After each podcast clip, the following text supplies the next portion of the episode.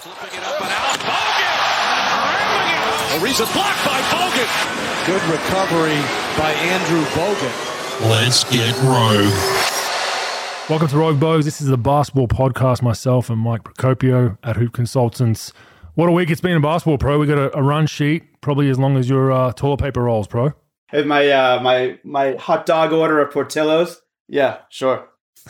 Why not? Let's uh All the add-ons and condiments. without yeah, it's been a busy, busy week. without question. No, it's a, uh, I can't wait to get into it. I can't wait to you tell me the stories about that night after uh, that that night after the championship. What you guys got into or got out of? What, what was for Oh, that? pretty tame. I'm 38, bro. So th- oh, how old am I? Yeah, I'm 38, turning 39. So those days are gone. Uh, you know, you have one too one too many beers, um, and then it, it messes your whole week up once you start hitting your 40s. As you would know, Yeah. when you when you're 20, it's only a, a bad day.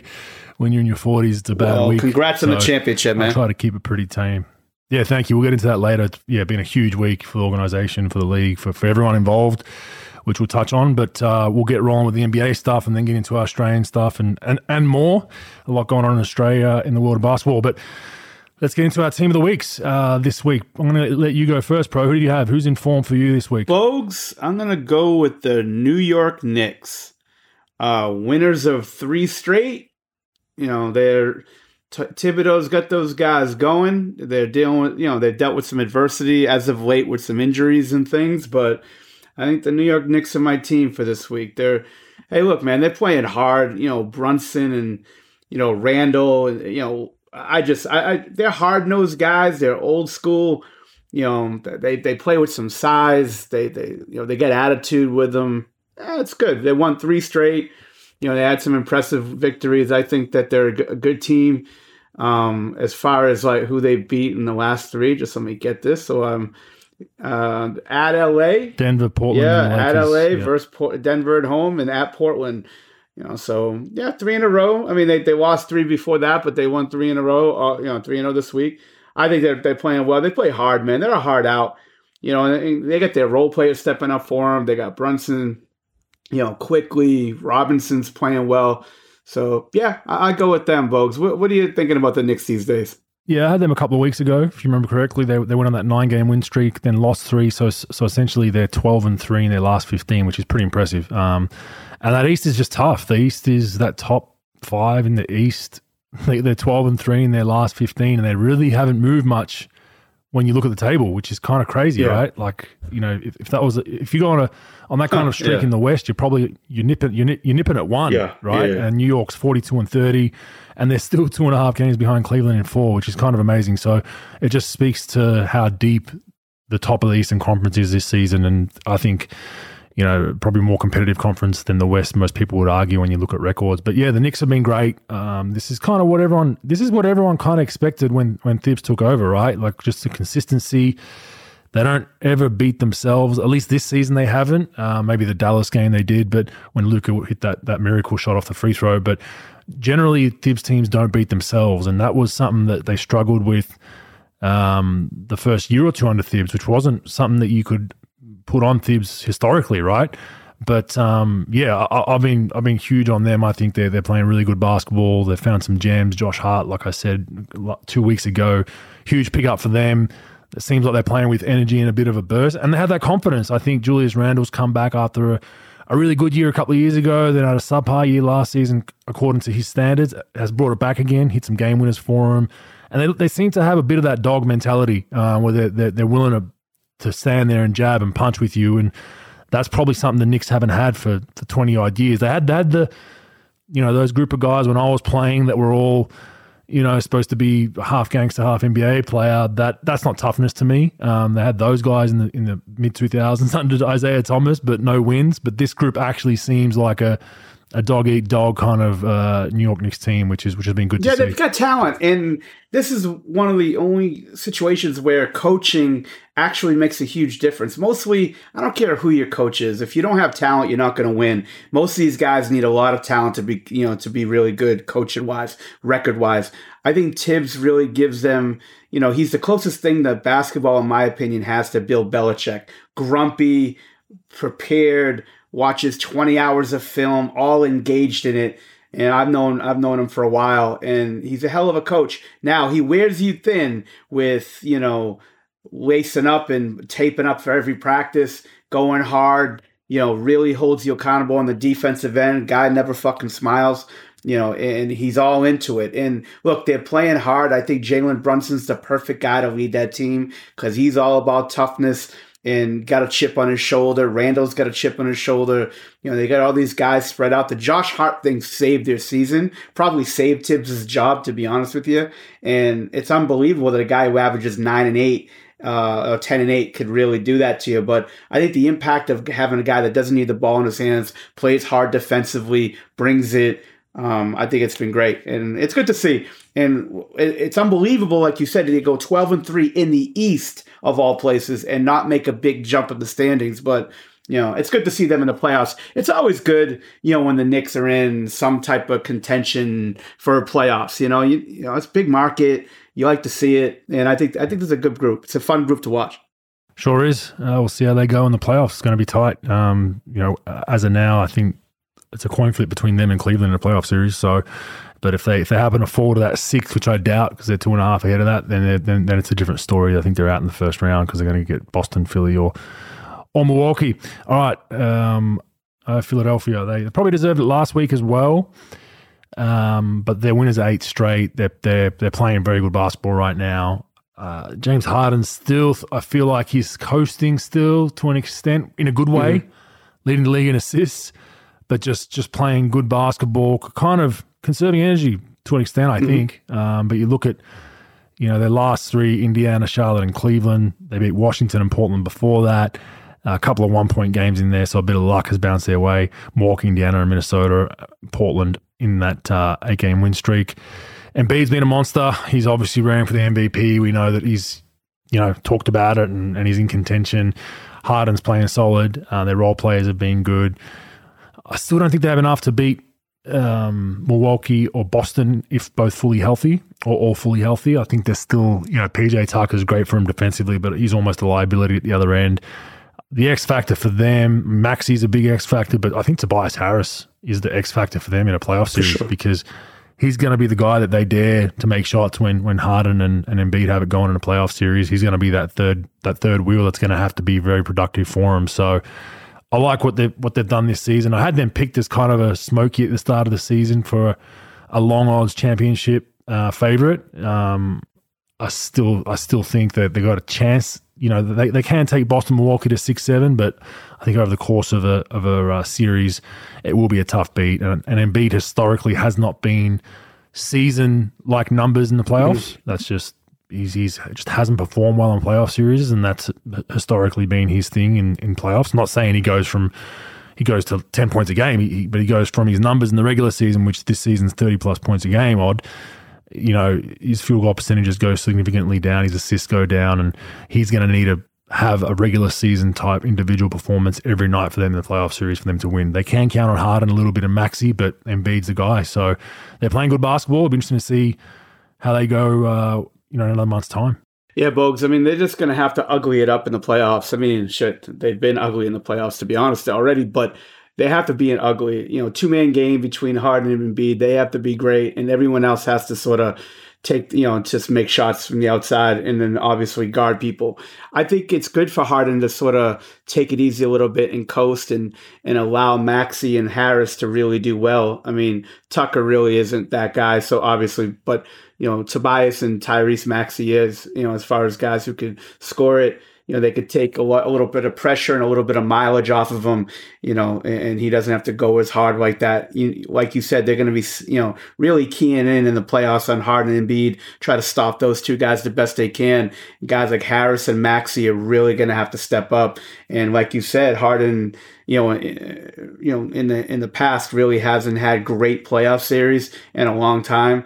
He's going to have to, you know, he's going to have to do that. But I think the pressure is going to be on Harris and Maxey, and then guys like Georges Niang, Shake Milton, De- you know, De'Anthony Melton. They're going to really have to step their games up as far as shot makers and efficient players, especially if there's foul trouble and they got to play extended minutes in the playoffs. But um, yeah, they've been playing well, eight in a row. That's that's that's nothing to shake a stick at, man. That's pretty tough. So yeah, good for them. Yeah, and it's going to come down to the benches for them. I think Milwaukee and Boston, their benches are, are elite. Mm-hmm. Um, some real good bench players, and I, I, just don't think Philly has that depth over the course of a series. If some injuries or luck come their way, maybe, but um, will be interesting to watch. As I said earlier, um, my week of the week is the Golden State Warriors. Mm-hmm. They they just look bad, man. I mean, I've I've I follow them obviously because I've got a lot of ex teammates on there and a special place in my heart, winning a championship there and whatnot. Don't need to bore everyone with that story again, but they just don't look good. They they just look like you know, I don't know. They look like they're coasting through to stay healthy for the playoffs, but they might be in a late playing game if they're not careful the way they're playing. Right? It's it just has not looked good. It's clunky, and it starts at the defensive end. Now Wiggins being out. is a huge out for them. I think we realize even more now how much of a big out it is because he's probably their best lockdown defender mm-hmm. um, on that team. As far as perimeter play, Draymond's a fantastic team defender, but as far as one on one, the three point line, guarding ball handlers and whatnot, he's he's probably their best defender. Andre Iguodala formerly had that, but age has caught up to him. Uh, they lost three straight last week, and they got my, my week of the, my week of the week uh, to the Lakers, OKC, and Memphis. They then won two big games against Milwaukee. Okay, Giannis was out. Uh, they beat Phoenix, which was a pretty big win for them, and they lose to the Clippers, Atlanta, and Memphis. Probably you know middle tier teams in Atlanta. All three of them are real middle tier teams. Memphis, like I count as a middle tier team because Morant's out and the way they've played hasn't been great, but just not good, bro. I, I don't know if you've seen many of their games. Wow. You look at their last three games for um, points given up 134 to the Clippers. This is all regulation too. 127 to Atlanta and 133 for Memphis. Now we know Golden State likes to play a high tempo, but they've prided themselves on being a high tempo team that actually will get down in the stance and guard you historically, right? That that's what made them not the Phoenix Suns when they were, when the Warriors when I was there when we were building up into that run and gun team what set us apart was we're still going to guard you. Like we're not going to play the Steve Nash Phoenix Suns style where we don't care if you get a quick two. No, we're going to stop you from scoring and we're going to come back and, and put a three in your eye with Steph or Clay. That's gone. It looks like it's gone right now, and, and they need to find it quickly. And I just don't know their, their depth of their roster probably doesn't help them to find that this late in the season. And you know, people will say, "Oh, well, in the playoffs they'll turn it on," but something different about this season. You can talk about the punch with Draymond and Poole. You can talk about team chemistry.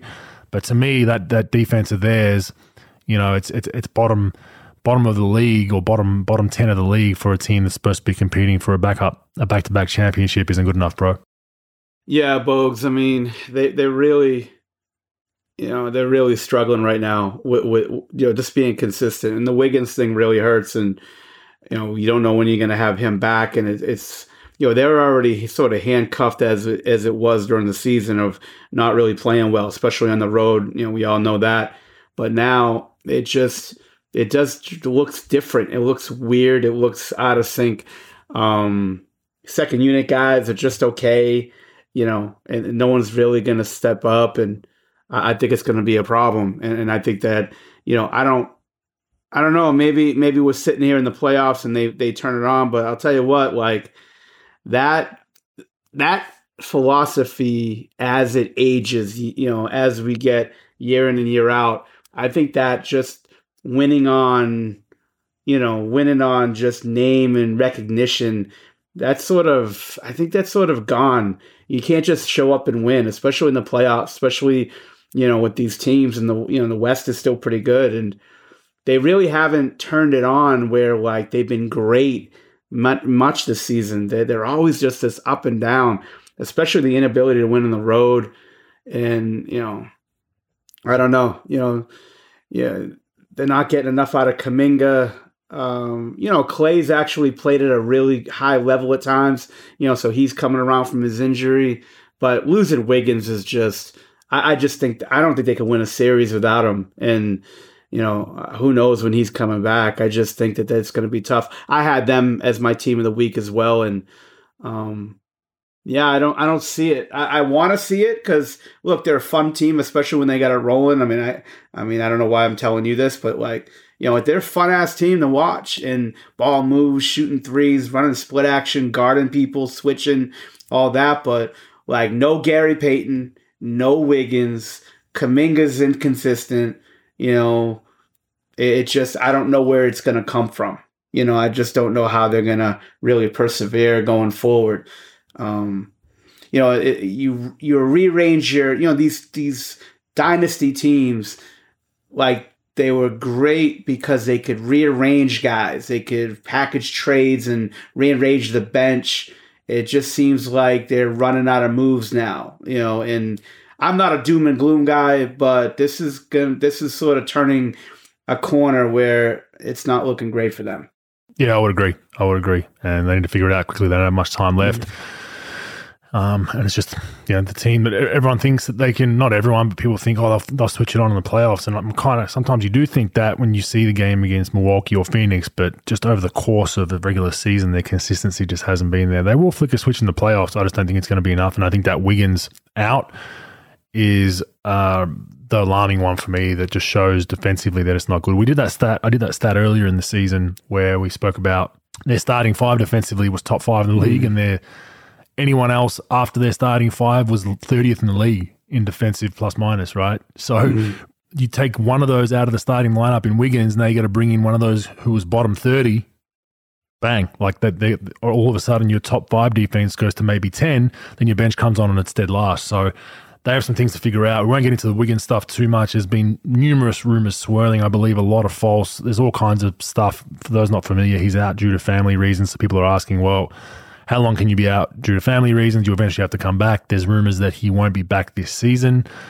Um, so we wish him well. No one knows what he's gone through. Could be, you know, I'm not going to speculate. It could be anything. Could be, you know, sickness. It could be family member that's not well. Who knows? So I think people need to give him his respect. Yes, uh, there is an argument to if you're working a regular job, how long can you take off with this? I totally hear people, but unfortunately, the league policy allows this um, and especially with the, health, the, the, the push of mental health, you don't want to force guys back too soon with these things. So we wish him all the best, pro, and hopefully he's back on the court sooner rather than later. And I think we all can agree to stop with the the, the rumors that can be that are pretty glaring that are out there online, mm-hmm. pro, um, until until something concrete comes out from the Warriors or Wiggins. I think people should just give him his respect and let him be and and move on with it. Um, Ja Morant, pro, he's entered counselling, a counselling program in Florida. Mm-hmm.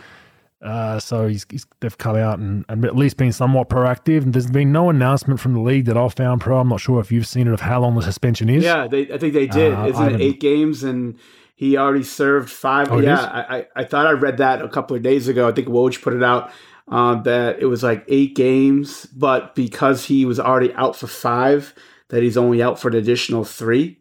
That's what I that's what I thought I read for sure. Yeah, you're right. Suspended for eight games by NBA for conduct detrimental to the league. So pretty lenient uh, suspension as we've discussed, but the fact that I guess he's been proactive, um, he's, he's been a record saying he's messed up and he's going to try to better better himself. Um, I can respect that. Everyone makes mistakes.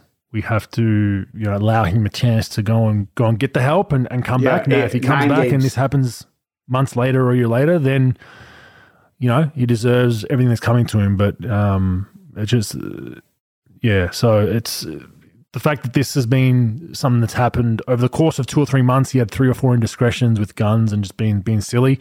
You hope he figures it out. But but Memphis Pro have have uh, put in a rule now that I always laugh when I read this in the media. Memphis are no longer staying in cities overnight when they go on the road. that's that's their fix. As if you can't be an idiot when you're at home in your own house in Memphis. But that's the that's what they're trying to prevent any more stuff happening on the road. For those not familiar, every team does it differently. Some teams stay overnight, some teams fly the night right after the game. There's theories as to why some teams do it. Some teams with known partiers will coaches will purposely leave the night off. So you're playing the Knicks, they don't want guys staying in New York overnight. They'll go to the next city, which is sometimes Detroit, and guys are fuming.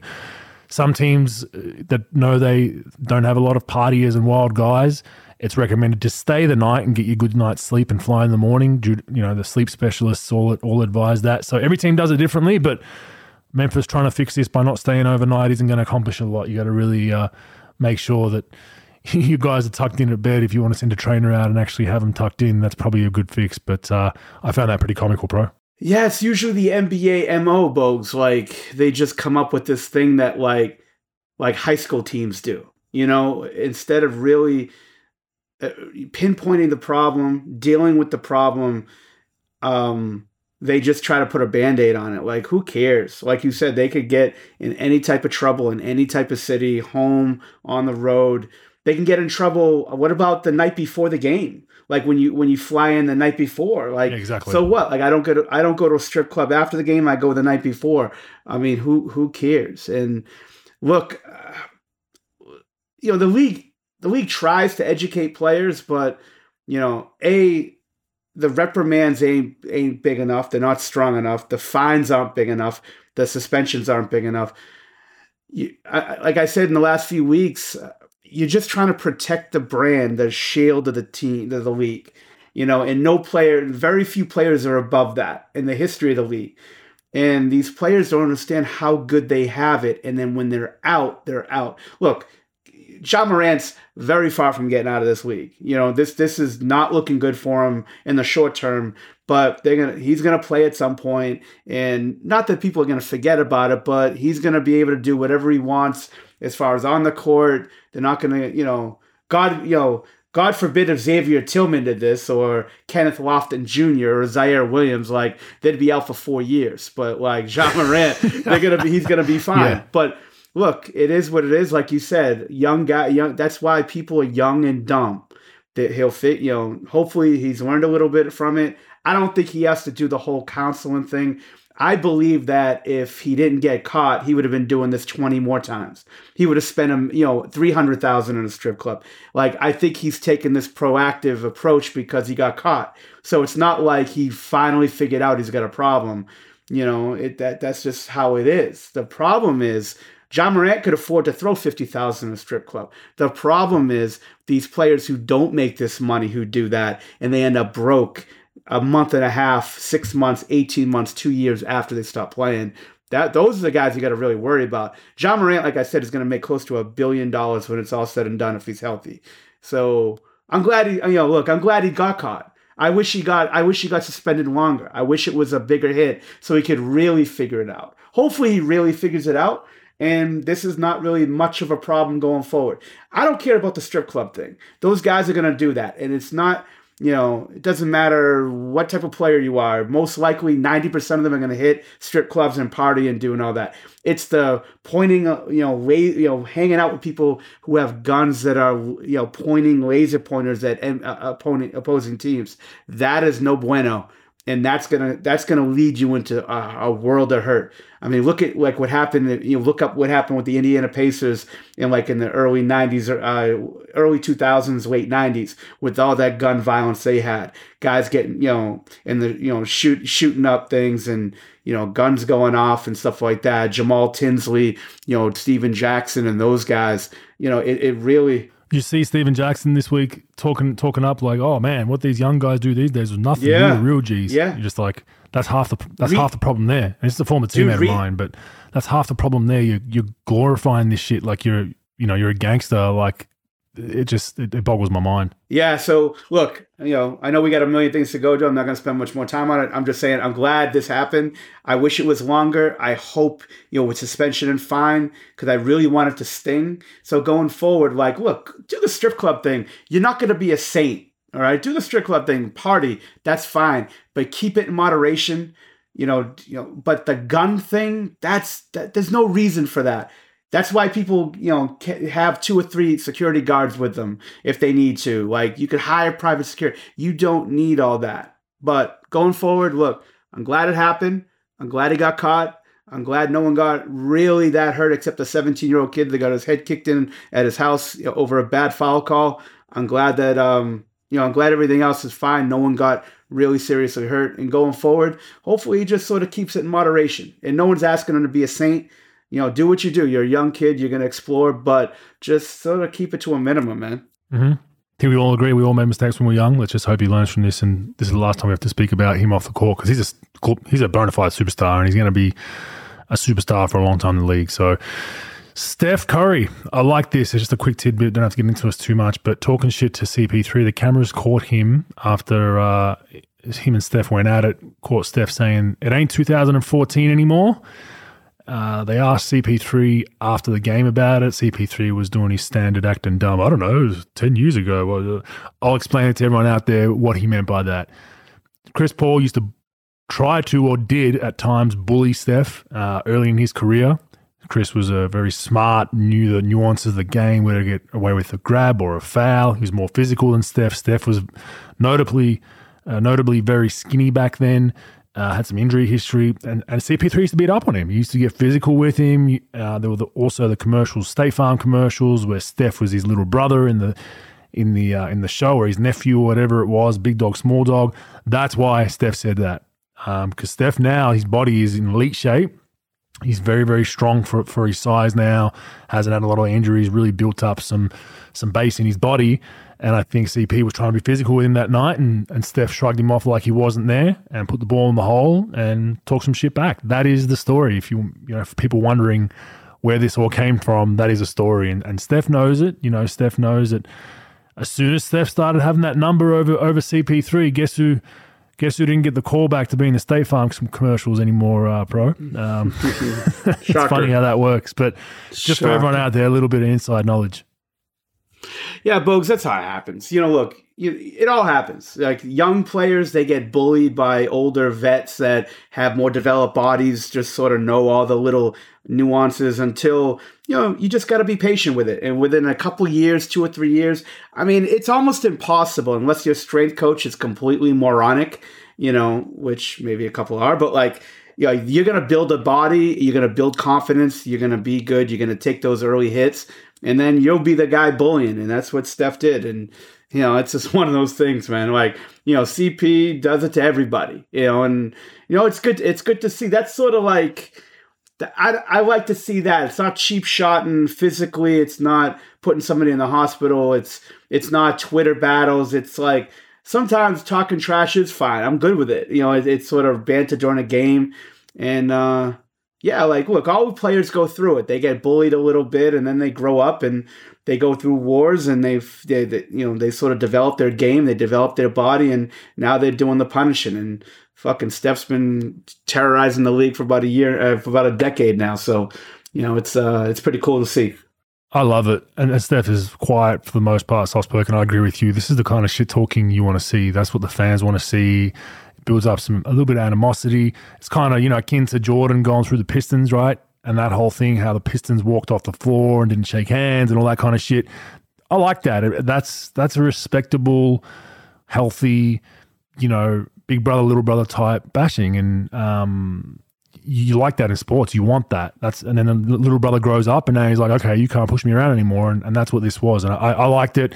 I just find, found it funny that CP3 he knew exactly what he was talking about. Just tried to play it dumb with the media, and thought that I would give some people some inside knowledge there. But that was good to see. Dame Lillard over the week was um, on a podcast and mentioned just just discussed the ring culture. Um, he said that he doesn't enjoy what the NBA is becoming in reference to the ring culture albeit he's stuck in a place that he's never going to get a ring pro. So there is a bit of there's a bit of bias there, but I would agree with him. I, I think what we see today is predicated on all these people back in the day trying to slander superstars into saying, "Oh yeah, he averaged thirty, but he doesn't have a ring." So then what happens? You have your Kevin Durant's of the world who say, "You know what? I'm going to join a team." That I never would have joined 10 years ago, and I'm going to get my ring. And then I'm going to tick that box and flip the bird of the world and say, what else do you have on me? So society and NBA culture has somewhat dictated these terms that players have then got smart. And what do we hear today, pro? Oh, all these super teams is not not good for the league. Well, you were the same talkback radio hosts and ESPN analysts that were pushing this shit for so long, whether you knew it or not, that it has become ring culture. I, I don't like it. I think you need to respect players that are like a Dame Lillard is a generational talent. He's going to be a Hall of Famer. Respect their talent, and they're just on a team that's in a, a small market that can't get the the big names, but they're still competitive enough. They're always kind of okay enough. They're never going to really be a championship team. They need a perfect run, and there's nothing wrong with that. Now there is a difference, pro, between that and being on a on a shitty team for ten years of your career and just stat padding and never winning. Now, now that's not that's not Dame. Conference my, final. My I've been to a conference final. competitive years. CJ, they've mm-hmm. gone to second round of the playoffs. They've yeah, conference final one year. So so they've they've they've been good and they've been close. But there are there are players on some teams that will just put up massive numbers and be happy in a small market on a shitty team that never makes the playoffs. Okay, that those guys fair enough. They shouldn't be spoken about in the superstar echelon, but there's plenty of players in the NBA that put up had great careers that gets. I mean, Charles Barkley's one of them. You know, he he he cops it more than anyone. He gives back as much as he takes, but the slide the slide on him is you know where's your ring? It's like, well, you're still a fantastic player. They just didn't have enough. The Bulls were, you know, a three headed monster at that point that were, were tough for anyone to beat. But um, I'm, I'm I'm in agreement with Lillard. I don't think it's good, the ring culture. And I think it's slowly starting to turn a little bit just because people have realized, like, if we keep preaching this ring culture, you're going to have four teams, you know, that have a genuine shot to win it every season, that three superstars teamed up. And, and then you're going to have the rest of the league who are happy with a first round playoff berth, which is not a sustainable league, in my opinion, Pro. I don't know what your thoughts are. Bogues, I, I think first of all, I think Dame Lillard in take away Kevin Durant like playing on all the different teams and stuff like that. Like I think those two guys are great spokesmen for the league as far as like uh, it, it like just being real. I think those guys are real guys. Dame Lillard is one of the most real NBA superstars you're ever going to see.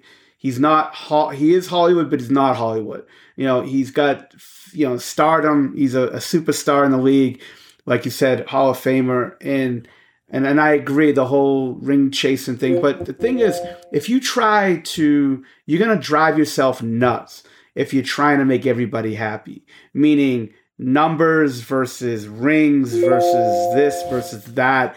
Like you can't try to please everybody in this whole thing.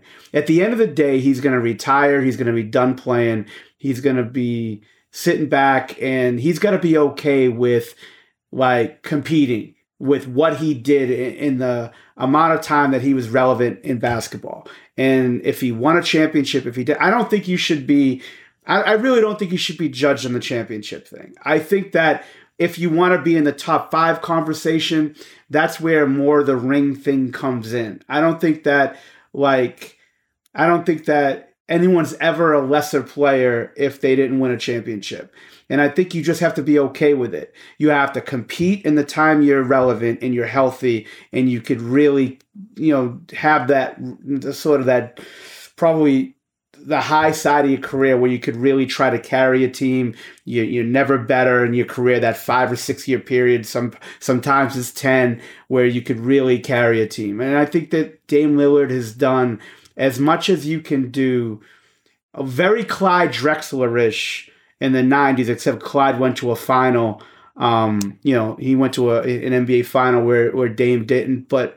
I think that Dame's done everything he's could. He's you know, he competed, he had different rosters, he different coaches, and he does it the right way. And like I think that when his time it's his time to go, I think that he could sit back and be okay with how he approached the game, how he approached being a professional, how he competed, and how he represented the league, the team, himself and his family the best he can. And if he wins the championship, he doesn't, it is what it is. And I think that people just try the especially these players that are really sensitive today they try to make everybody happy they try to make the the fans happy the twit to the twitter trolls happy the uh, media happy you know all this first of all the NBA Hall of Fame, you could be nine and nine these days and get in the fucking thing. So a championship or no championship, it does, it's not going to affect that. But I, you know, I, think that too many p- people really put too much of an emphasis. I think if you compete and you do it the right way and you give everything that you can, and you put a city on your back, you're you're fine. Now, if you go 15 years and never make the playoffs or never win a playoff series, then I think we got to talk about where you stand in the league. But guys like Dominique Wilkins, guys like Charles Barkley, guys like Karl Malone, they put it all out there and they never won a championship. They were really close at times, but what are you going to do? They didn't win a championship. At the end of the day, you should be 45 years old, be able to have as much money for nine generations, happy with yourself, look yourself in the mirror and said, you know what? I did the best I can to compete. I did the best I could in the community. I did everything I could. It is what it is. I won a championship. I didn't win a championship. Be okay with it. Charles Barkley's got like nine digits in his bank account. I don't think he gives a fuck, to be honest with you. It might bother him a little bit, but you got to move on because in the end, Bogues, nobody gives a fuck. Nobody gives a fuck. Like, who cares? If you win a championship, you don't win a championship. That's all I got to say on that. Agree, agree. But uh, let's celebrate great players on teams that don't win chips. That's all. I think Dame's point was, and it'll you know it'll stop people swinging to these super teams. All right, Michael Jordan selling up his stake in the Charlotte Hornets pro. Um, now, reportedly, not selling up all of it. I think moving from the majority, he's going to keep a minority. Uh, there's a lot of pe- a lot of different reasons why people, a lot of different reasons being put out as spec- speculated. Uh, I'll give you a point of view from from myself being an owner. I think he just doesn't doesn't want to spend that amount of time. When you're the majority owner of a team, I can see it with the Sydney Kings and, and what Paul Smith has to go through. You know, it's a lot of time, a lot of time. You're dealing with corporates, with sponsors, with players, with coaches, with GMs, with this, with that. And, you know, not to say MJ's doing the, you know, strategizing about ticket sales. He'd have people doing it, but he's he's still they report to him at the end of the day, right? So it takes a lot of time, and he probably just thought, you know what, like I don't need the money, I don't need all this, I don't enjoy it right now. I'd love to still be involved in a minority capacity, and that would be my my reasoning why I think he's getting out. Um, it makes total sense. The guy doesn't need to be there, and I think he wants to still be involved in the game in some capacity. And I think the minority ownership gives that to him, bro. I, I don't know if you've heard anything different, but that's kind of what I I gather as to his reasons. Well, I think he just wants to enjoy his life. You know, it's not look, and I don't think it's about quitting or, or, or doing any of that, but like, I think, look, he's been there for a long time and, and he hasn't had much success. And I think he's just tired of it. And plus, you know, look, he wants to golf, he wants to enjoy life, he wants to do what he does. Like, and I think he's put a, like you said, he puts a lot of time in um, he's there at most of the home games. He's he's involved, and it's just it's not working. It's probably not fun, and you know it's probably not as fun as it was. And look, you got to move on. And look for what he bought it for. I forgot what he bought it for. Um, if I'm not mistaken, 235 million or something like that. And I bet he could probably sell it for two plus billion in that in that one and a half to two billion dollars. I bet. So look, the investment, whatever his share is, it's going to be good and he'll be fine. But I just think that, look, it, it, it had, you know, it's hard. It's hard being a small market owner, and you know it's hard in free agency. Um, he had a couple years where they were okay, but they just couldn't sustain it, and it's just a really difficult thing. And like you said, you at that age, I think your time's most valuable commodity you have with yourself, your family. You want to be happy. Who wants to be getting their fucking brains beat in on 30 win seasons and 28 win seasons? You know what I'm saying? Like, you're like, dude, the guy's got like one of the sickest houses in exactly. Florida.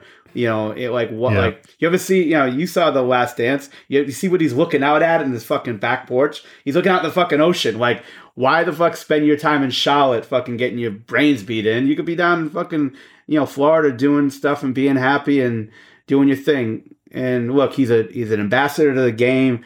Um, you know, I, I know we're gonna get into some things, but the guy's the best. Like he, you know, he's humble. He's a professional. He's humble with you know, with his whole with whole his whole stake in the game. And look, the ownership thing thing, thing didn't go great, but it is what it is. Just move on and you know, he put put a few bucks in his pocket and he could, you know, sail out into the sunset. Yep, exactly that. And probably just wants to free some time up at the end of the day. Um, so you can't blame him for that. And he'll still be involved in some capacity. It'll be interesting to see who purchases that team. Hopefully, someone local. So um, they can run it the way they see fit. And speaking of MJ, I caught up with some some clips which I thought were very very good. Two different ones. One from Jordan a number of years ago, um, and these are these are conversations regarding the goat or the best, the greatest of all time.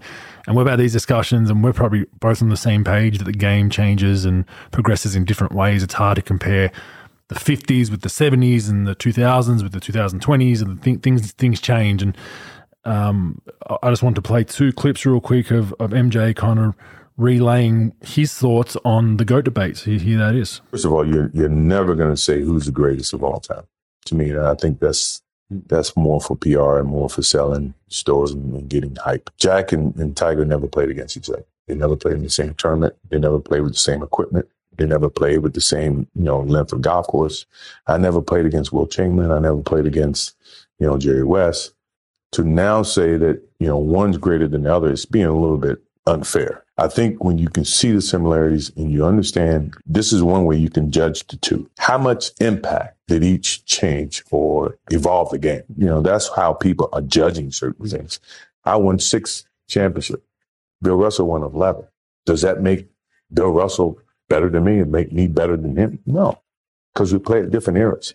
So when you try to equate who's the greatest of all time, it's an unfair parallel. It's an unfair choice. And that clip was regarding uh, the GOAT debate after MJ had won or been part of the Bulls team that won 70 games. So right in the moment, he could have been, you could have argued that he could have said, yeah, I think I'm up there with my record.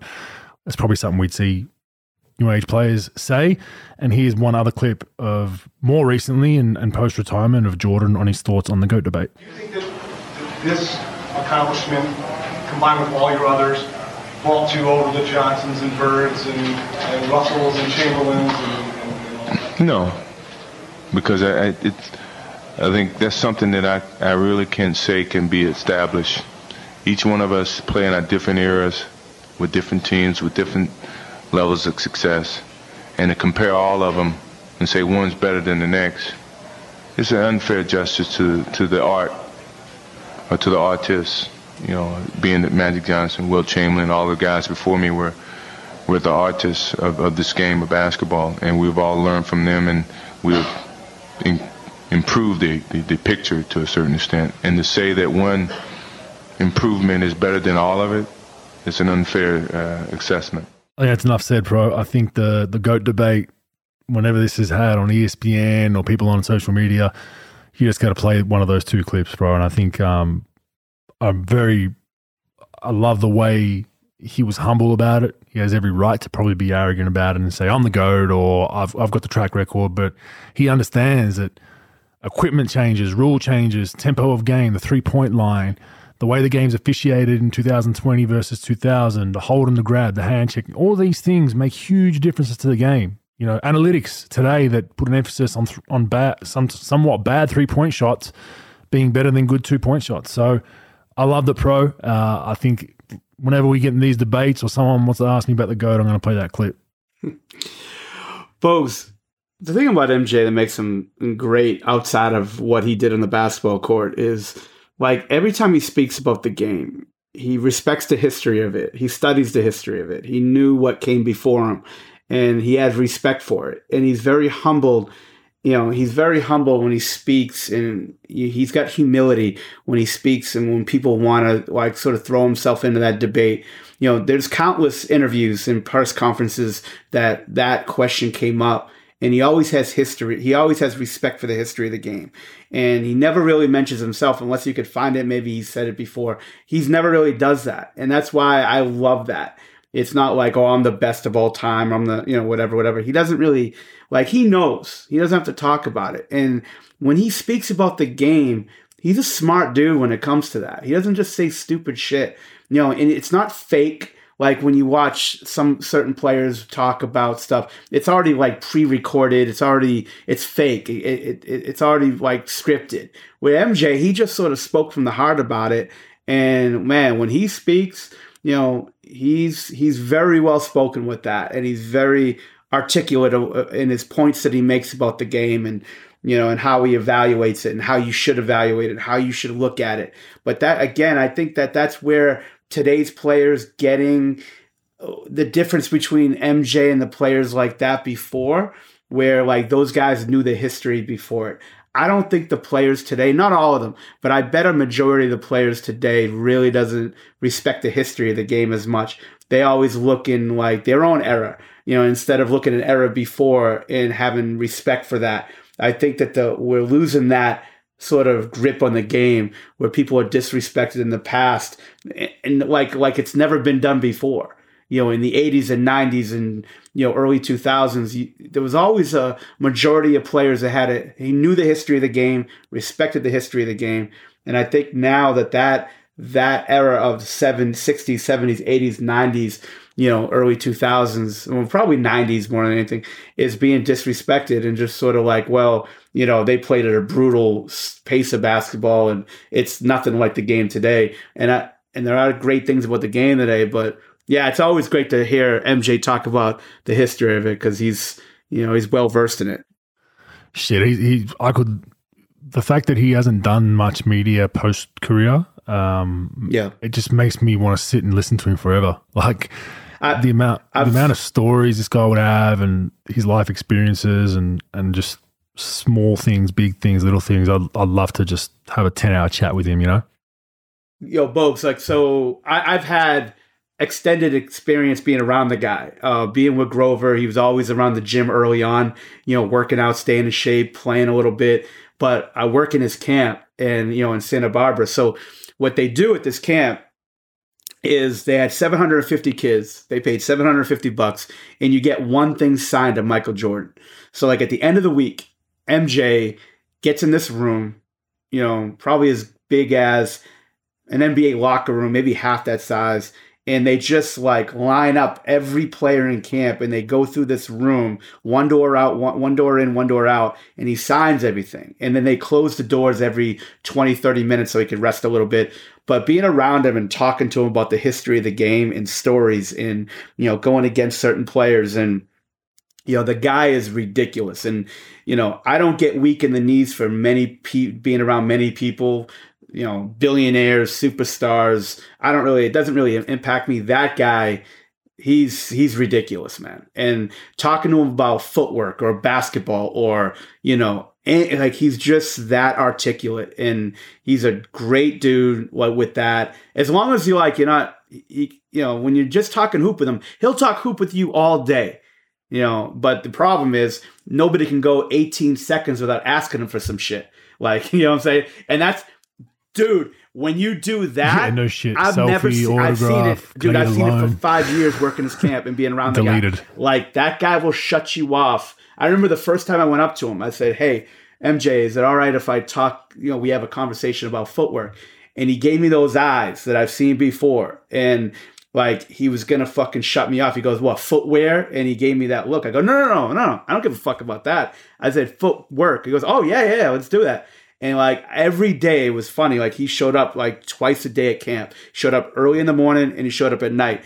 So right before the night session starts, like when they were ki- taking a, um when they're taking you know attendance at camp, I would go up to him on the court and we he would walk me through all of his footwork. And that guy, I'm telling you, is a master at it. And it's it's like him and Kobe are very similar with that, but he was every little angle and everything explained and the uh, you know this is where I got from Dr. J. I got this one from watching Elgin Baylor play. I got this one from this and the guy is ridiculous. But man, he's yeah, he, he he's a special dude, man. He's really good. Agree. Agree. Big, big fan of the way he's gone about it, especially the last couple of years. Um, moving on, Dillon Brooks pushed and injured a cameraman. Mm-hmm. Did you see that, bro? Yeah, I saw it last night. It's like, why? Why? I mean, this, this guy's becoming crazier and crazier by the minute. Uh, look, I love the fact that he goes back at Draymond and Golden State. I think it's good theatrics. We spoke about that earlier with Steph and CP. But Memphis has gone from like the most likable team. Is this the biggest crash you've seen? Like Golden State went through it, but it took like Golden State went through when I was there to the most likable team for two or three years, and then when KD came, they were the most one of the most hated. Right? It took time. Memphis has gone from the most likable to one of the most cringeworthy to follow in less than a year, really, pro. Like it's just all all the stuff they do off the floor, all the stuff on the floor, their front run, like it just oh, they're very very hard for me to like. Um, this Brooks thing, you know, he claims it was an accident, but he gave him an extra shove for no reason, and his his antics are continuing to be, you know, just annoying to to watch. There's no need for it, um, but. Yeah, the Grizzlies, man. I, I mean, what a fall from grace from from being the public sweethearts to, to where they're at now. Well, if it wasn't for Steven Adams and Jaren Jackson Jr., I would fucking I, I would I would never watch the Memphis Grizzlies. Uh, those two guys are my favorite, you know, because they they just sort of do do things the right way, especially Steven Adams. But yeah, you're right. I mean, the guy. I mean, this team. I think I think it starts from like not doing anything yet and really already thinking they're arrived and having this attitude. Now it's good because, as you know, confidence is very important. If you don't have confidence, even if it's fake confidence, if you don't have that in the NBA, you're fucked. And you know, Brooks sort of I think most of it's an act, to be honest with you, because he's not a very good basketball player. He's all right, but like it's not like he's great at anything. He's a sort of a tough guy and he does some things. He, he tries to play tough and bully people and stuff, but cheap shot artist, not too bad, but enough, right? And yeah, the whole cameraman thing and you know, all this other stuff. I don't know who sent it to me, but I remember saying like he's got this problem with Draymond. But there's an uh, interview when he was at Oregon, and he was saying, "Yeah, you know, I just want to be like the Draymond Green of my team. You know, like a, a like a glue guy." Da da da. Speaking like like heavenly about fucking Draymond Green, and now you know sworn enemy. But look, I I respected his toughness last year. It's getting to be, and I think that when you have a little bit of success in the league, that's probably the worst thing for you sometimes. Like some people could really handle it well and be humble about it and just sort of keep working and keep your head down and work. And then some guys try to like capitalize too much off a little bit of success, because not a lot, but a little bit. And I think that that's what Brooks sort of gets into, but I don't condone that at all. I, it's a dynasty, pro. What are you talking about? They're in a dynasty right now. You just you just haven't bought into it yet. Yeah, it's a Shit, dynasty. Fucking duck dynasty. I don't know. According to them, their words, bro. They're in a dynasty right now, so you got to respect their dynasty of. You know, they're going to scrape. They're going to they're going to scrape in um, to, the, to, yeah. to, the playoffs with a lot of distraction. But Morant being back, at least he'll get some games under his belt. But uh-uh. anyway, if you're a Grizzlies fan, I apologize, but not not a likable team. Um, I don't I don't enjoy watching them play whatsoever, and I don't think they're going to do shit this year's playoffs. Maybe second round at best, and I think that would be an accomplishment for them. Um, what else do we have? Oh, pro. How about this? Ben Simmons and Klutch have parted ways mutually. Oh, no, you got a bunch yes. on this week. You didn't catch that one, did you? Oh, got one. Um, yes, that's that's that's that's oh, the no, report. No, no, no. Now making sure me second guess it. Uh, good, it's, it's correct. No, I second guessed it because I thought you, you see a lot of news. But anyway, now I'm, there's on one hand, I'm wondering, do you think Klutch is jumping ship because Ben's brand's gone downhill, or do you think Ben's? This is the one I hope. I hope Ben's finally said, you know what, Klutch isn't for me. I need to concentrate on my, my myself, my mentals, my game, my free throws, and I'm getting away from this circus of Klutch and LeBron. I hope to God it's that one pro. I really do because I want him to do well. As an Australian, uh, he's an Australian iconic basketballer. I want him to do well, but I have a funny feeling it's it's the latter, pro. I think Klutch is kind of like, yeah, we're, we're, I think we should both move on. Nudge, nudge, wink, wink, because your brand isn't what it used to be and you need to go to a smaller agency. What, what are your thoughts, bro? it's interesting, Bogues. I don't know. I'll tell you what, him and Ja Morant have a little bit in common. Whoever's in his circle, then he needs to fire every one of those motherfuckers, you know, and, and get back on on on some like. Dude, tell well, your brother. It's hard to do when it's your brother. It's your brother. He's got I think three duffel bags of cash waiting for him at the house, but enough's enough. Um, I I don't know, Bogues. Like, I mean, it's such a big check for the next. Oh, they're going to be collecting that check anyway because they they did the contract. Yeah, so I think his value is yeah, done in the league. Deal. To be honest, yeah. I, it's hard to come back from when you know unless you're going to come back as like a second unit player, whatever. I don't know why Klutch would really do it because like they're collecting that check, whatever, and you know, they're just chilling. They got a they got 800 guys better than him on their rosters sheet. So it's like it is what it is. I don't. I mean, it's not like it's not like they've got five guys and he's taking a spot for somebody else they could be getting. I don't think that they care. I think probably he did it. I, in my opinion, I think he did it. Um, you know, because look, most NBA players are delusional, and sometimes it's good to be delusional a little bit. You know, you think you're way better than you are, and, and like it gives you that confidence to bust anybody's ass possible. But you got Ben Simmons type delusion, and it's everybody else's fault but you. And you know all this other shit that he fucked up in the last few years, he'll blame it on somebody else, and you know, um, it goes back to like Nerlens Noel saying no to 90 million and then firing his agent out. Like, wait a minute, dude, you said no to 90, you know, or whatever it was. And, and I like Nerlens Noel a lot, but you can't blame your agent for doing that. Like, you know, you, you made that decision, you know. Um, but for Ben, in my opinion, he's probably blaming the agent, you know, agent, this and that. Um, if I'm him, anybody who's been hanging around with me the last five or six years, I'm telling them to take a fucking hike. you know, and I'm I'm I, I need I need new, you know, like I knew I need people around me that are going to be in my best interest and maybe people I don't know as much and just like as far as who's taking care of my training and doing all this stuff like people I don't know that like isn't going to like baby me and isn't going to be just people who know what they're doing and it's best for my career um you know I don't give a fuck who his agent is I think that's Brooklyn. I, I think I think the time for Ben is don't hire a personal trainer. There's no one that has that doesn't. I agree. That no one has more incentive in him doing well than Brooklyn. Work with their staff. Stay your ass in Brooklyn the summer, the off season. Have a two week break or a month break. Refresh mentally, and or, Yeah. or worst case, if you want to spend it overseas, they'll fly someone out. They'll fly Dude. two people out if you want. As you know, pro, they'll fly, fly a strength trainer and a and a development coach. Spend most of these teams have pretty good development coaches for the most part. Spend your time with the club, like because at least they, they can be brutally honest. Like when you hire Mm-hmm. someone, this is the problem. Like you hire a personal trainer, they're going to push the envelope to an extent, but they're Yeah, not going to step fired. over that line Yeah. with you because they're scared of what the paycheck you're signing. So, yeah, so it's it's very very hard for you to get honest feedback. This is for all celebrities, basketball players, athletes, footy players, whatever. It's it's hard to get that honest feedback when they're on your payroll, right? So it's human nature. They're gonna they're gonna push you, but to an extent, they're not gonna say, you know, you need to you suck at this, you need to do this better. Like, man, what the hell are you doing? They're gonna do that. So a club can do that more because they have an incentive for you to get better, and they're not to get fired. So it's it's there's a disconnect there. So I, I hope that's what he does. I hope he doesn't go and hire someone or go to one of these academy type workouts where we see him in the wife beater just getting up and down and balling. You know, I think it, it just needs to needs to naturally occur. But I, I liked what I liked what I saw when I read it because I think it's a good start for him in revamping his career. And now it's going to be up to up to him how he goes.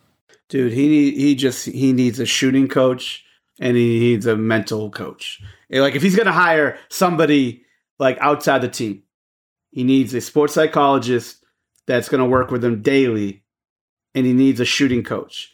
That's it. Don't dribble the ball one time. Don't work on your defense. Don't work on your iso moves. Work on your shooting. That's it. Hire the best shooting coach on the planet that doesn't have over a million followers on Instagram, just hire somebody who knows what the fuck they're doing and they can get into your head in a good way and challenge you and just teach you how to shoot.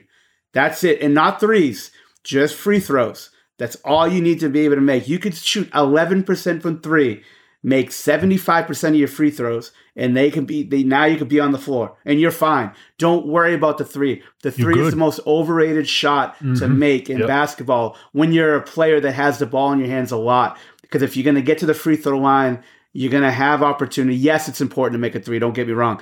But the free throw, in my opinion, when you're a player that has high usage, is much more important. I'd rather shoot 85 from the line and 30, uh, 28 from the three than be able to shoot 42 from the three and 58 to 60 from the line. It, it, it makes no sense. That's that's on me. I agree, but let's hope it's a step in the positive direction for Ben Simmons' career. Final one NBA wise. Now, this is a kiss of death, in my opinion, of some sort, but according to a high ranking source in Portland, pro Chauncey Billups' job is safe. Oh wow, that's interesting. Yeah. Yeah. So, as soon as, you know, the reason why we laugh is as soon as you No, see a I was- statement like this for no reason, like no one asked. no, no. yeah, no, no one's asked. But it's the fact that someone's putting this shit out there, you know, the, the, someone's got their matches in, in the hand. It might not happen immediately, but there's discontent in that franchise, I assume, starting from from from one portion of scouts, of front office, assistant GM. I don't know, but this is how things start. This has been strategically leaked by someone, and it's a high ranking source. But uh, Chauncey Billups, who was you know, doing a phenomenal job early in the season is now they're not winning so many games. They just lost to the Clippers as we speak. They're not not playing well at all. They fell out of the playing realms as well. But uh, as soon as you see that, I I call that the kiss of death. The time the stopwatch has been started, unless something drastic happens and Chauncey comes back next season and they they battle for a top six, top seven seed. He's he looks to be in some Yeah, trouble, bro. Bogues, you But, know, uh, yeah, interesting. the media stuff that happens in this league, um, it's usually leaked out by, you know, by somebody, by the agent of the of the coach, uh, by front office, by you know somebody. Just it's just it's weird how that sort of information train goes, right? Um, and, and look, it's hard to sustain things. Like they don't have a lot of talent on their team outside of you know Dame, and you know they've got a couple other players, Grant and some things. But like it's tough. It's tough. But yeah, like you said, he did well early. But just out of the blue, I, I wasn't even thinking about Chauncey Billups' job. Like I, I, would, I was thinking maybe a couple months ago by like next All Star break, if he doesn't get it going, his seat's going to heat up a little bit. But it's weird that it just comes out all of a sudden, like right now, you know, of all of all people. But they should be better though. Yeah, they should be better than they are. I mean, they're starting the lineup right now. Lillard, Lillard and Simons are Lillard elite point guard. Simons is an up and coming guard. Nurkic is a solid center. Reddish at the power forward. Okay, maybe a mismatch there. Matisse um, is playing good basketball right now. Then they have Grant coming off the bench. They have their bench isn't phenomenal but I think they, you know, Shaedon Sharpe isn't bad, Nassir Little isn't bad. They should be better than they are. They should be, they should be in the realm with, you know, competing at least for a plane. Like you compare them to the Lakers, they should be in that mix. They should be, they're 13th right now at 31 and 39. They, they should be at least in, you know, Utah Jazz at 34 and 36. They should be 10, 11 competitive for those spots. So there is some fairness there, but, um, you know, it's a bit early to be calling for Chauncey Billups head, in my opinion. They've still got a lot of work to do, and, and, and to see how good he is of, of, a coach when when things get a bit a bit better for him. College b-ball pro. Um, we're going to get your thoughts on something to do with with Bronny shortly. But did you see the uh, notes about transfer the transfer portals? You seen these numbers? Eight hundred and eight hundred in the first uh, 48 hours. And um, it's going to get up to probably of 2,000. It's going to be above 2,000. Yeah. So so I've only got it from the first day. Uh, the transfer portal sets records on day one of a 60 day window with 30% of teams was 30% of teams were still playing at that point pro so they couldn't even officially put their transfer papers in. More than 170 players entered the college b-ball transfer portal before 7 p.m eastern. On the first day it was open that's 5 5% of players on teams not in the tournament have entered the portal. In the first few hours it was open which is just amazing. I mean it's we've talked about it before, and a little bit of adversity, and players want to jump ship. I mean, this this this is this not a you can't make it as easy as this. I was big on you know it was unfair that you had to sit a, a year out because I I felt like there was people genuinely wanting to move for the right reasons, but now it's like every man and his dog. Oh, oh I only played twenty minutes this season. I should have played thirty. I'm transferring, and I don't think that's right neither. So, but that's just an amazing number, and it's probably where we are as a society of you know, just being able to quit and, and change course whenever you want and be appeased to by parents, coaches, junior coaches, high school coaches, where that's just the normal. You, you, I don't even know if you can blame the kids to an extent, pro. I think you blame the adults in the room throughout their upbringing for allowing this. Yeah, I mean, I think that it starts with, it starts with the parents, and you know, it's funny. Like there are players, a lot of players that I work with, that their parents are just enablers, right? Then there's like I, I have a, a client that um you know, thinking about transferring in college, and parents basically like, the fuck you are. You're staying the fuck where you are, and that's it. I don't want to fucking hear this transfer bullshit. You you gave your word, and that's what that's what you do. And it, it's just where we are as a society, Bogues, and you know, with everybody going nuts and protesting and you know, threatening suing and things like that, like the NCAA just bows down to it now. You know, talk about player empowerment and this and that and NIL and you know, there's a million things going on in this in, in college basketball that's just it, it makes your head spin. I think with the transfer thing, I think I don't mind if a player is going to transfer. If a player wants to transfer, let him transfer. Now, what I think that needs to happen is does things make sense? It doesn't make sense to allow a player to transfer and be automatically eligible right away if they're going to leave. Now, I think there should be rules with that. Like they say, well, the adults get to leave whenever they want. Coaches get to uh, change jobs, you know, and they and they leave players behind. I think that if you put in two rules, I think a lot of this stuff will be better. A, you got to sit out a year, all right, for sure on a transfer. Now, two rules will let you be eligible right away next year if you have if your coach gets fired or quits or, or goes somewhere else, you should be able to transfer with no problem. The second thing is is if you have a sickness at home, you could you could leave to to go to to transfer to a school at a bordering state of your hometown. You know, for where your family is. If you have a family emergency, automatic eligible the next season, and that's fine. I, I just think that today we have such a delusion, and there's no adult in the room anymore. There's nobody really saying, wait a minute, this doesn't make sense. You're transferring. If you're a mid major player and you average more than 9.9 points a game, you're definitely transferring. It, it, like, that's why, like, if if a guy, I would have a manager next to me as a head coach. Coach, this guy's got nine points. I would sit that motherfucker down. I don't care if the last 38 minutes of a game, I would sit that motherfucker because if he averages 10, he's gone. He's going to transfer. If you don't, like, if you don't kiss a player's ass, they're going to transfer and they and they just do it to do it. And it happens in the boys, it happens in the girls, it happens everywhere because there's no rules anymore. It's the wild, wild west. Everybody's bowing down instead of saying, "Look, we, we want to give you as many rights as possible for sure." Like but we can't just bow down and let you do whatever you want. And if things don't go your way, you just transfer. The, that's why you're seeing the 16th rated team beat a first rated team, you know, and that's why you see teams like FDU, Fairleigh Dickinson out of New Jersey, you know, beating, you know, number one seeds because it's hard to really sustain a roster anymore. It's free agency. You got a lot of these colleges that like that that take tra- like just just recruit transfer portal. They don't recruit high school guys anymore. I'd say 30 to 40% of colleges only reach, you know only recruit transfer portals. That means high school guys and girls like it's hard to hard to get anything done. Also, folks, over 25% of people in the transfer portal won't get a school next year. Like you, you guys, there's there's guys, uh, you know, there's people transferring averaging like 0.8 points a game. Where the fuck are you gonna go? Where the fuck are you gonna go? You're, you're averaging 0.8 fucking points a game. Seriously, like where the fuck are you gonna go? So like, why don't you just stop playing tennis or something? Because you got no hits, you got no future in basketball. You got a that dumb fuck that gave you a scholarship when you're averaging 0.8 points a fucking game you know, that would rather watch a porn with fucking Roseanne Barr in it than fucking play your ass, and you're gonna transfer somewhere else. The fuck out of here. And that's the problem. What?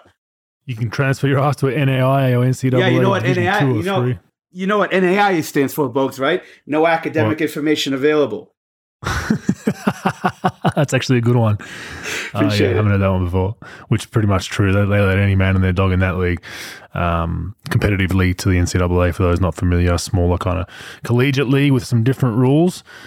But yeah, interesting nonetheless. And what you got some news? Break down this Bronny thing because I'm not familiar with it. You're you're kind of really in tune Yeah. with what's happened there with with his high school American ranking and whatnot.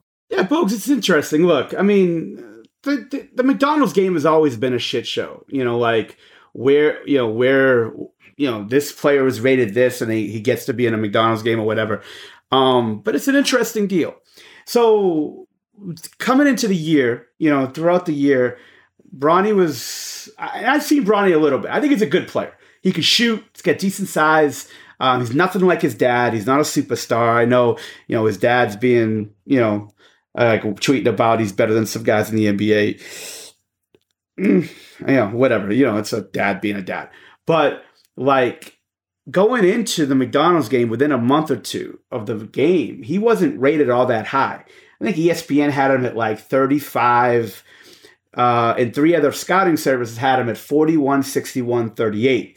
And, you know, at the McDonald's, you know, ratings. And the McDonald's game takes the top 24 players in the country in the senior class. Can only be a senior to be a McDonald's uh, participant. And like no one, you know, at, then you started like a month before like me like every media service talking about Bronny James, how he's this, he's this, he's big time, he's great, you know, top 10 player, top whatever. So now he gets into the McDonald's game.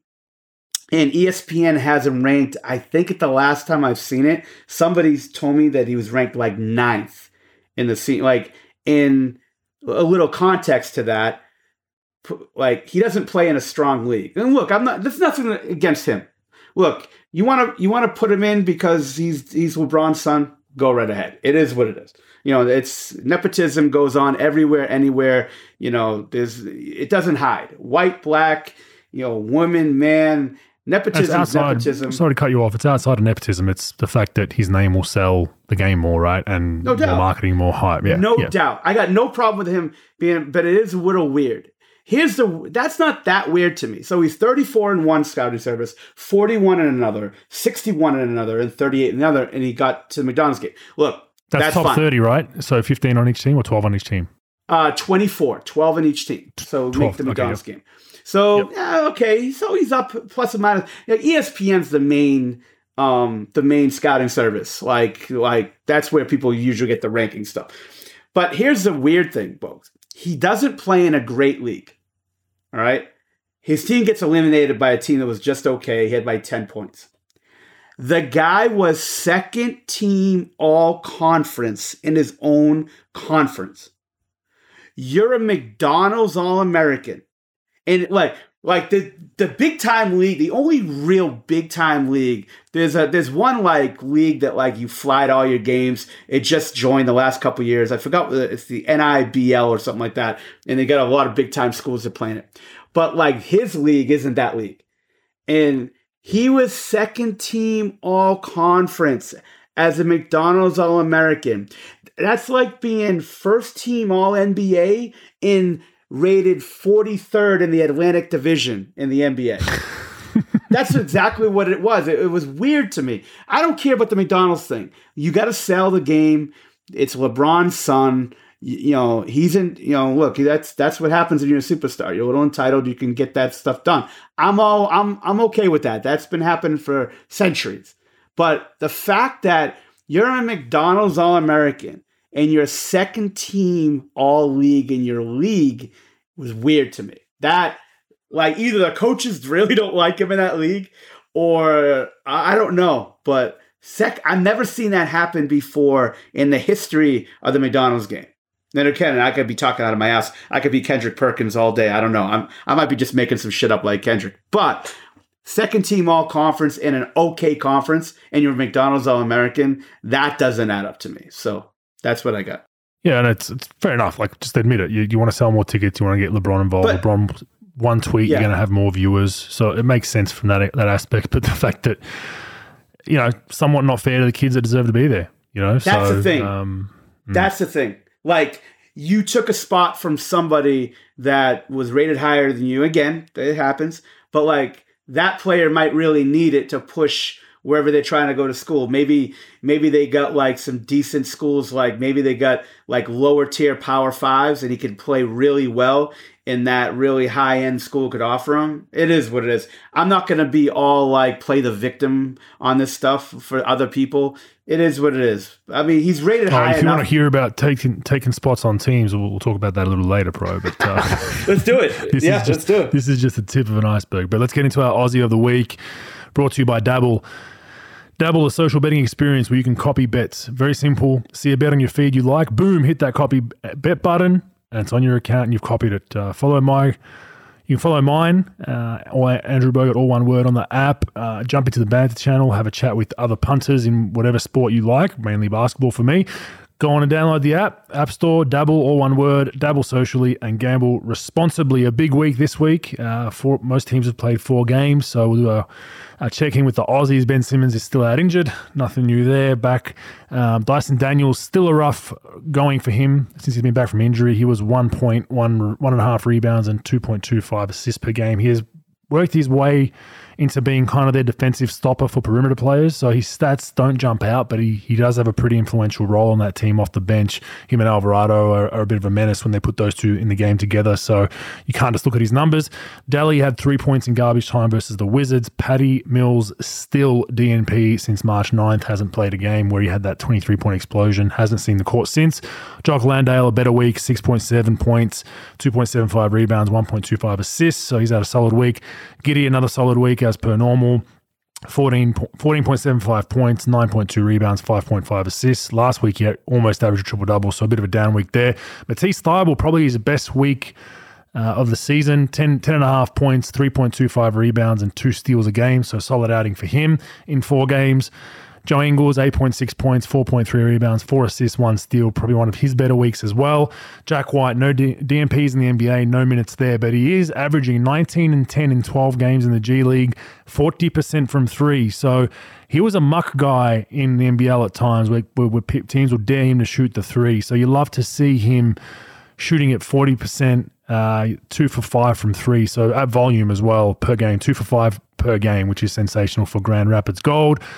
Xavier Cooks, welcome to the NBA, my man. We've got another another guy on our Aussies to watch. He got he had two rebounds in six minutes in garbage time for the Wizards. Fresh off a championship and fresh off the plane, they're wasting their time in the NBA. I think he was only in DC for 24 odd hours. Uh, it's a tough flight. That's that's the other side of the US from Australia, which is probably a 24, 25 hour flight with transiting. So good to see Xavier there. But the Aussie of the week. Josh Green, I'm giving it to Josh Green. He had a hell of a week 17 points, 3.3 rebounds, five assists a game, five for 14 from three. Uh, he's our only two time winner uh, of Aussie of the Week, other than the great Josh Giddey. I doubt he's going to get Josh Giddey. We're running out of weeks, but uh, good week for Josh Green nonetheless. Mav stole a few games with some injuries, so that's good to see. Pro, that's the Aussie watch there. Let's get into the NBL your Sydney Kings pro uh, champions. Yes, it was. It was. You know, it was an interesting final series uh, for for many reasons. Um, this one, the people that I spoke to within our organization, owners, the GM, even some players, this was a back to back chip, and a lot of people felt more of a relief than a celebration pro in this series. Um, and there's a lot of things: the pressure of us being number one all season New Zealand were a formidable opponent. They pushed us to the brink. Um, but it was interesting to hear a lot of people agree that I'm more relieved than I'm happy, but I'm more relieved right now that we just won it. So that was an interesting note. But I felt like New Zealand probably choked this series to an extent. Um, that's not discrediting what they did, but I think we stole the series, pro. We stole game two and shouldn't have won that game. When you look back, we Xavier Cooks and Walton pretty much non-existent in those games. They played six six odd minutes each or less. We're out with injury. We end up winning that with an amazing defensive deform, uh, performance, most notably by Justin Simon. And then game five, we're down basically for 35 minutes of that game, and you know we're down. I think it was 66 to, to 59 with um, five minutes left. Xavier Xavier goes to the free throw line, misses both, and we come we go on an eighteen to two run to close game five out. Pro so an amazing series. Credit to New Zealand. Both the game two and four sellout crowds. Game three and five for Sydney sellout crowds at eighteen odd thousand for Sydney and, and ten thousand for New Zealand. Both at capacity. Great for the league. It looked great on TV. I had people messaging me that you know some some companies I'm invested in, some some people that are not sport people at all were texting me like, "I watched the game. It was awesome. I, I loved it. I'm not a basketball fan, but I'm going to be a fan now." So hmm. that's what we want. That's what we want from these kind of series. We, will like I said, we'll, we'll take it. Um, I know a lot of people who don't like myself for whatever reason, or ownership group, or the re, you know, there was the anyone but Sydney hashtag you're gonna have to wait another year for that, um, unfortunately. So we we have another championship to defend. We're back to back now, and our free agency starts in ten days. Um, we're going to figure that out along the way. We've lost a lot of our talent again. Xavier's gone now. Most likely, our imports will get picked up somewhere else and make more money, and that's part of the game. So we got to regroup and try to bring as many guys back as we can, pro. But uh, yeah, and, and, and best of luck to Xavier over there in, in Washington, pro. Bogues, do you now do you get involved in the rec- um now do they do they don't do any pitches or anything. You just sort of like talk to agents for signing players, right? It's not like the NBA where you got to sort of like get on a plane somewhere to like ownership group or front office or whatever to recruit somebody to come play for you guys. Like, no, how does that not, work? Yeah, it's not as extravagant as that. Ah, we have to yeah. woo guys in the in the Hamptons, pro. Uh, but yeah, look, where we we have calls. We're one of the most proactive ownership groups in the league, and I can, I can confidently say that because I've spoke to numerous people in different clubs about how how often they meet. We, we meet weekly at a minimum in, in when nothing's going on. So we have a weekly call no matter what, and then obviously around free agency and different things going on that gets ramped up. We had a call last night.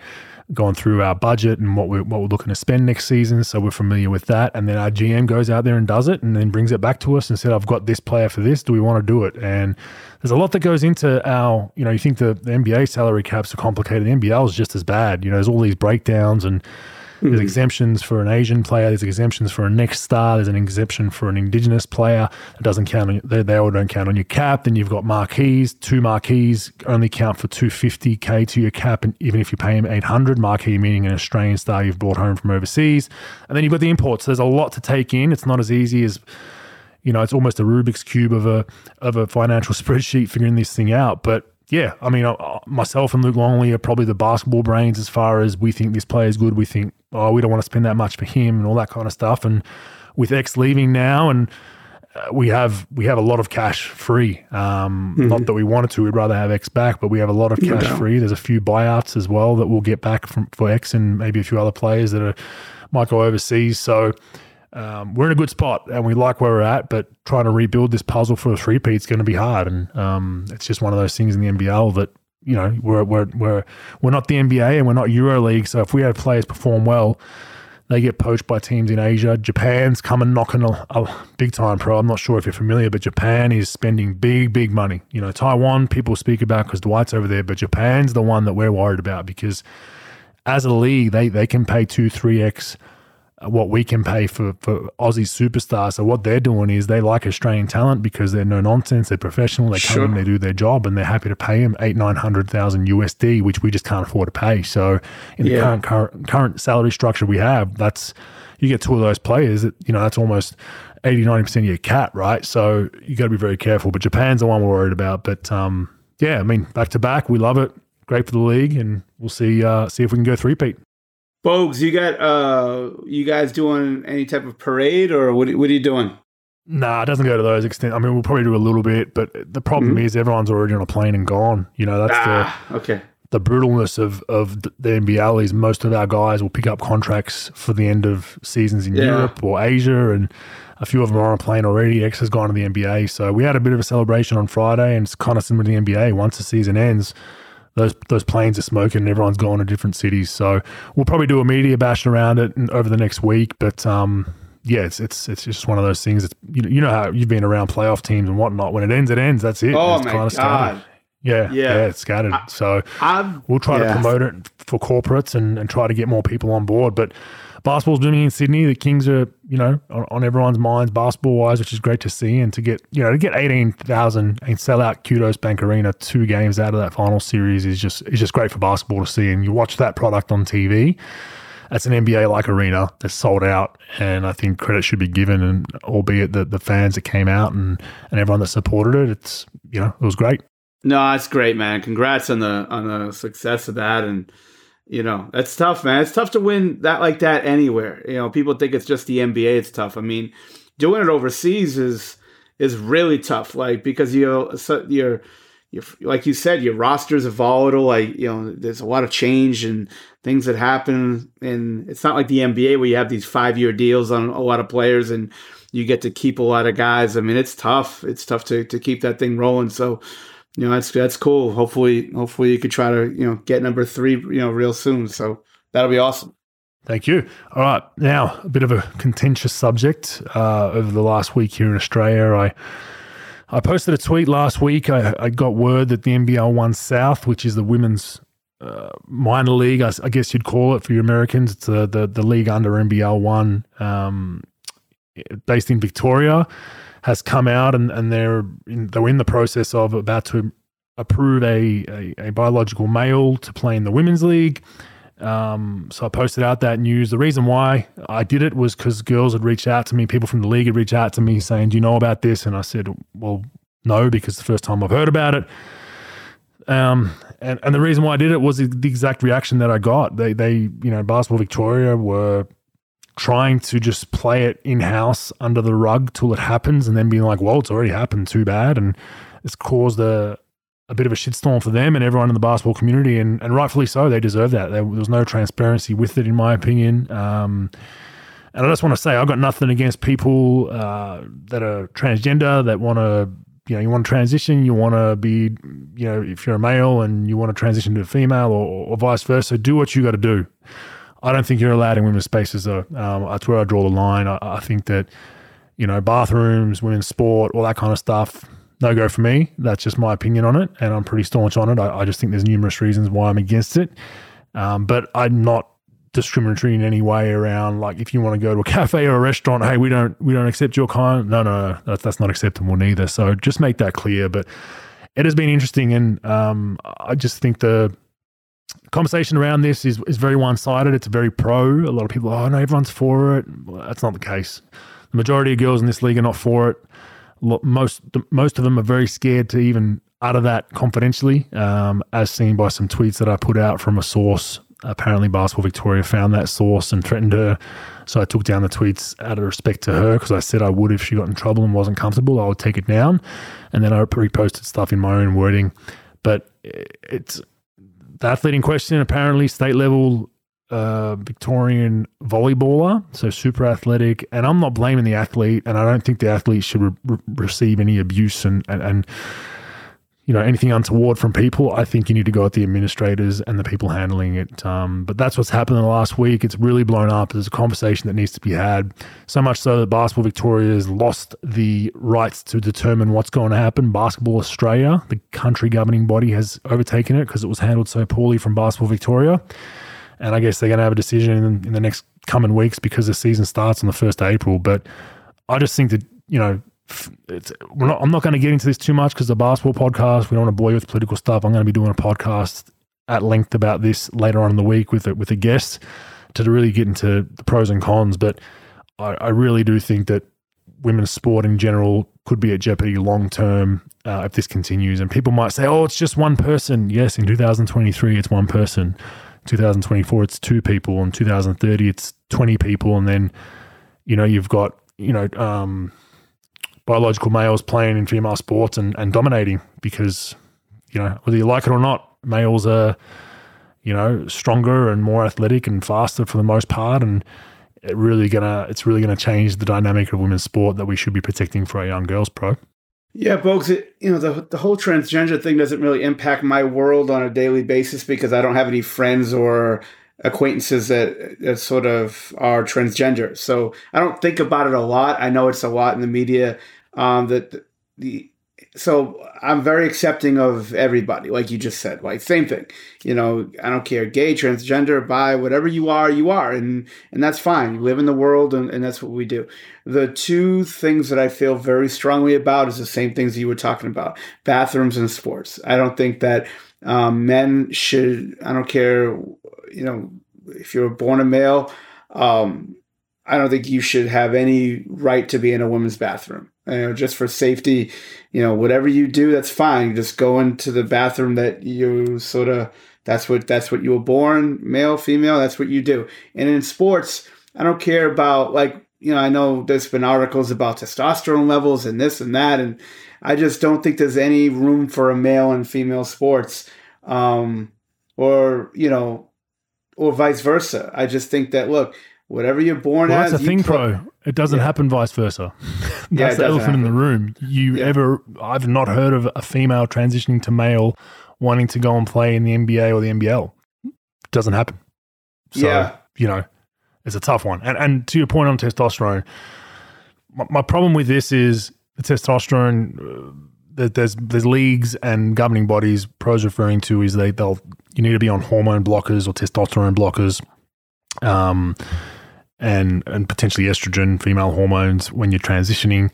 And there's a certain criteria that some of these governing bodies will have where your testosterone levels need to be per whatever the guidelines are down to a certain level, right? Yeah. So theoretically, pro, I'm seven foot tall. I'm, t- 120 kilos, 260.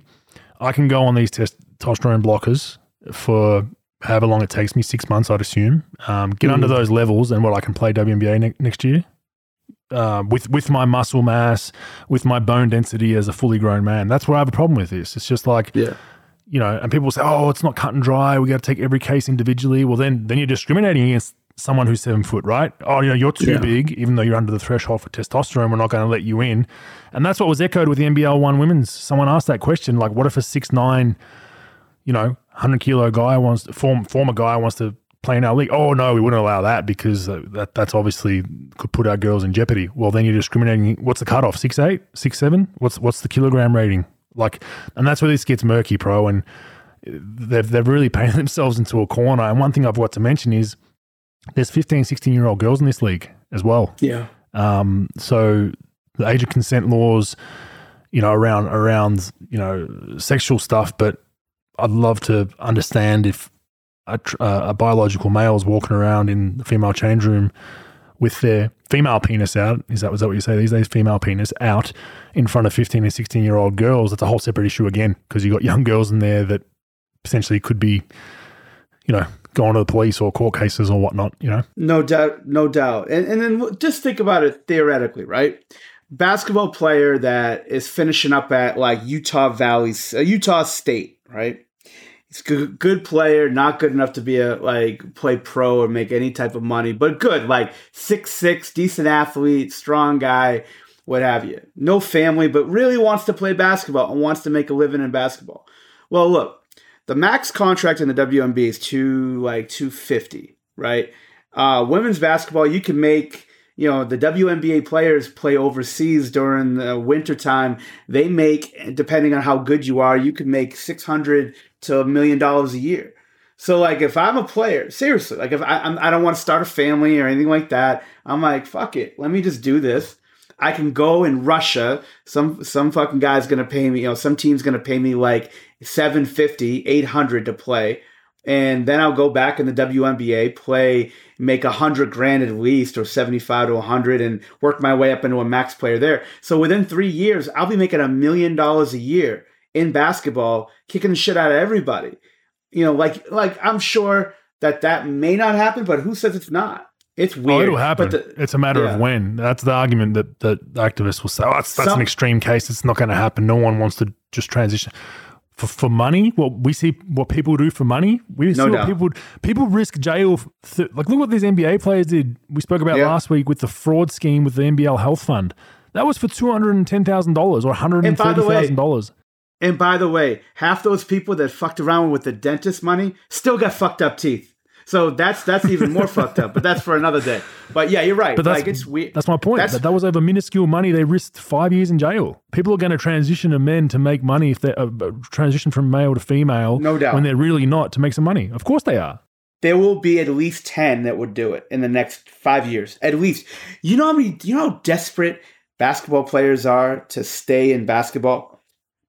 And now you have a chance to make real money because, like I said, like WNBA players for the most part make 75 grand, 100 grand, whatever they make. They don't make much unless you're a max level deal player. Like you can go overseas and make really good money. So like now you're talking about transitioning to a female because you want to put an extra three million bucks in your pocket in the next five or six years.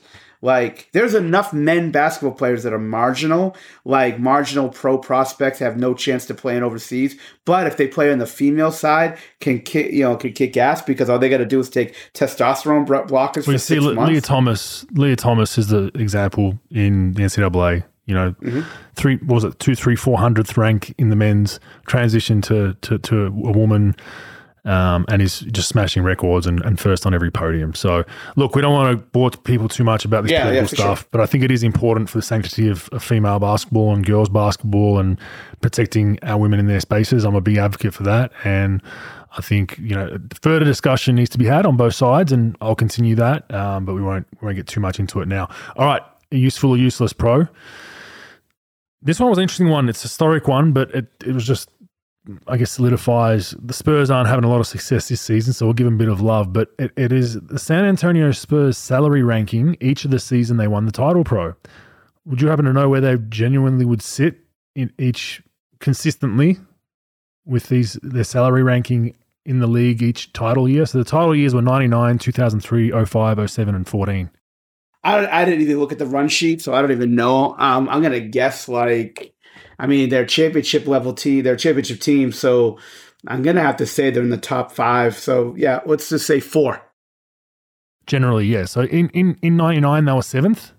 Mhm. In 2003, they were 16th. Mhm. In 2005, get this, pro, 24th. Wow. In 2007, eighth, because they obviously had to pay Ginobili and whoever. And 2014, they were 19th. Wow. So it just solidifies how how much of a juggernaut they've been in developing talent, in you know not overpaying for guys and panicking, keeping their core group together. It all helps having a guy like Tim Duncan in that squad that is selfless and took, you know, probably could have went some, some. Yeah, he took a bit of pay cuts. There was the Orlando Magic deal and all that as well. Yeah. Remember, we could have left there, but um, pretty impressive for me. So useful or useless, bro?